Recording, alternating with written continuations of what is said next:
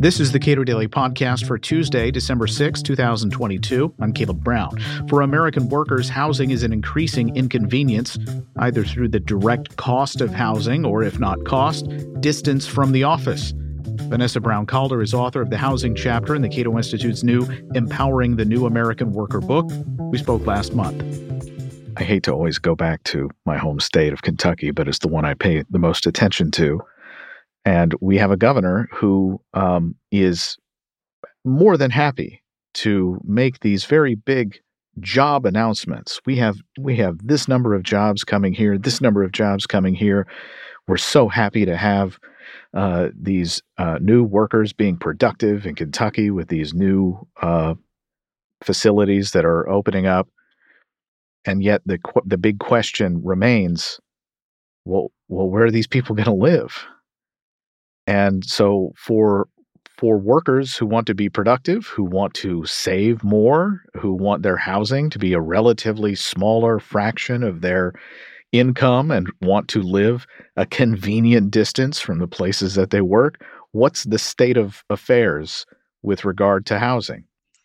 Well, Caleb, it's not great. I'm sorry to say. You know, I drafted um, this chapter for the worker empowerment book, which is what we are talking about today, um, months ago. And housing affordability was in a very poor state at the time. And sad to say, it hasn't changed much in that regard, you know, eight or nine months later. Of course, there's been a series of interest rate hikes since I drafted this. Um, but home sales actually fell in October. High mortgage rates have pushed buyers out of the market.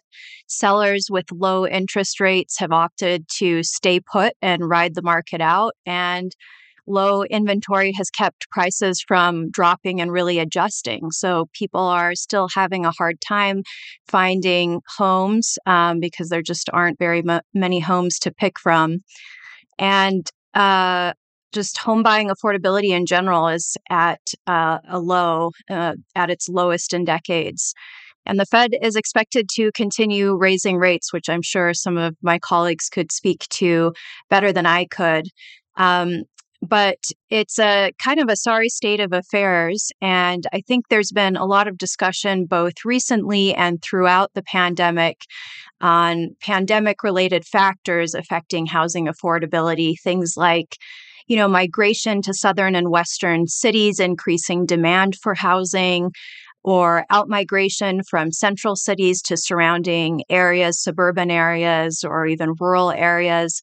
There's been pandemic labor shortages, supply chain delays, and some of these things have been discussed ad nauseum, and some of them are um, at least you know, partly or sometimes more than partly outside of government control, outside of uh, poli- policymakers' ability to influence um, outside of their purview. But there are also a variety, many policies, I would say, that have um, exacerbated these problems that we've faced in the housing market that have turned up the heat on housing prices further and that are within policymakers' control? Big question, of course, which policymakers? Uh, at the federal level, there's some role to be played, mostly at a macroeconomic level, but uh, it seems like this is a problem that's overwhelmingly at the state and local level.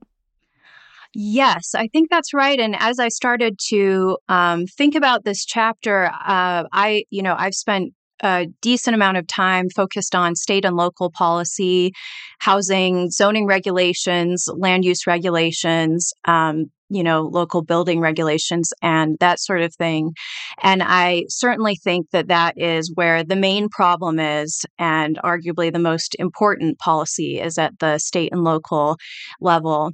But I do think that there are things that can be done at the federal level as well. Um, a few examples of those things and I certainly try to get into, you know, some specific more specific detail in the chapter itself, but federal tax policy, you know, probably your listeners are familiar with the idea that federal deductions for mortgage interest and state and local taxes increase home prices, particularly in areas with relatively inelastic housing supply. Um, also, with federal tax policy, there's depreciation schedules for structures which require developers to write off construction costs for new apartments over decades, and that makes development more costly.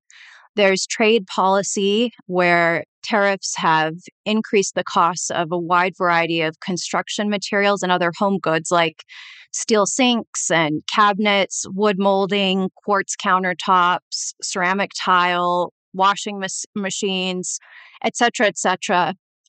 Um, there's also another lesser known policy, which is federal lands policy. And I think that this has become more important during the pandemic as there has been a lot of in migration to Western states. Um, and in a variety of Western states, the government owns more than a half of the land. In some places like Nevada, Utah, and Idaho, the federal government owns more than two thirds of the land. In Nevada, actually 80% of the land. So that can be a problem where fast growing states with fast growing population centers touch urban or suburban areas, and there's just not the space to expand. Um, and then I think there are other smaller things at the federal level, like the federal requirement that manufactured housing includes a permanent chassis, which is a, a metal base frame that basically allows manufactured housing to be transported, even though manufactured housing typically does not need to be transported after it's installed at the site. So these are all examples of ways that the federal government makes um, housing more expensive and in addition, sort of coming back to how we how we started at the outset here, certainly at the state level, lots of regulations um, that limit housing supply by uh, creating uncertainty during the development process, producing delays, allowing the public to veto projects, uh, veto housing projects, and um, you know, also tacking on requirements related to the materials and the design. All of these things add to the cost of housing. Um, and it also makes it difficult for for local business people, for um, businessmen and women to actually innovate in the housing market. So it can make it challenging for um, for businesses to provide things like modular homes, tiny homes, co living homes, uh, flexible and short term rentals, manufactured housing, which we already talked about, et cetera, because all of these things just make it prohibitive to, de- to develop um, new and different housing. And you know, there's other things at the local level as well, like impact fees, building codes that stray from strictly necessary health and safety requirements, and that type of thing as well. One of the things that uh, you make note of in your chapter is the idea that uh, people could just say no. Like when it comes time to build something, the ability for governments to say no are, you know, sort of implicit in your chapter. There are lots of ways for the government to say no to you being able to use your own property to put up whatever you want and sell it to somebody and let them live there. It's true. Um, and I think that that's very pretty frustrating, certainly to libertarian types, but I think it should be frustrating to more than libertarians. As you mentioned at the beginning of the podcast here, housing is really a gateway to to uh, all sorts of opportunities, to um, you know, amenities to community amenities to educational opportunities for your kids.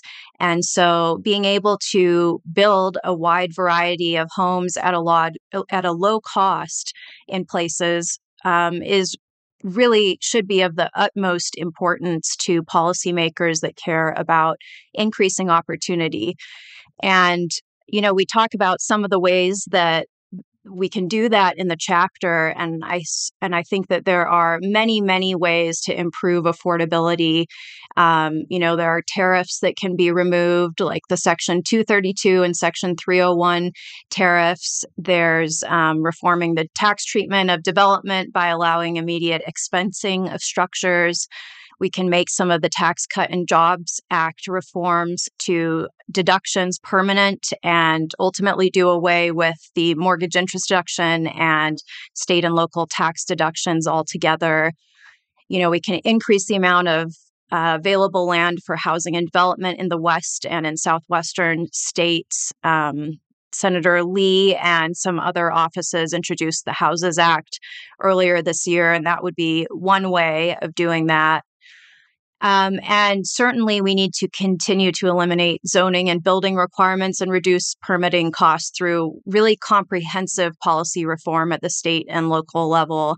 And we have seen examples of where this is already taking place.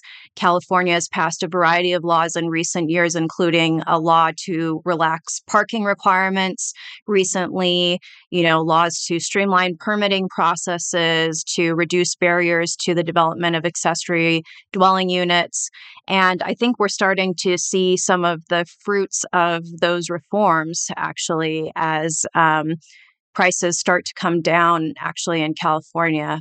And I think it's going to take a similar comprehensive approach in other states. And I hope that other states will follow suit. Vanessa Brown Calder is author of the housing chapter in the Cato Institute's new Empowering the New American Worker book. Subscribe to and rate the Cato Daily Podcast on your podcast platform of choice and follow us on Twitter at Cato Podcast.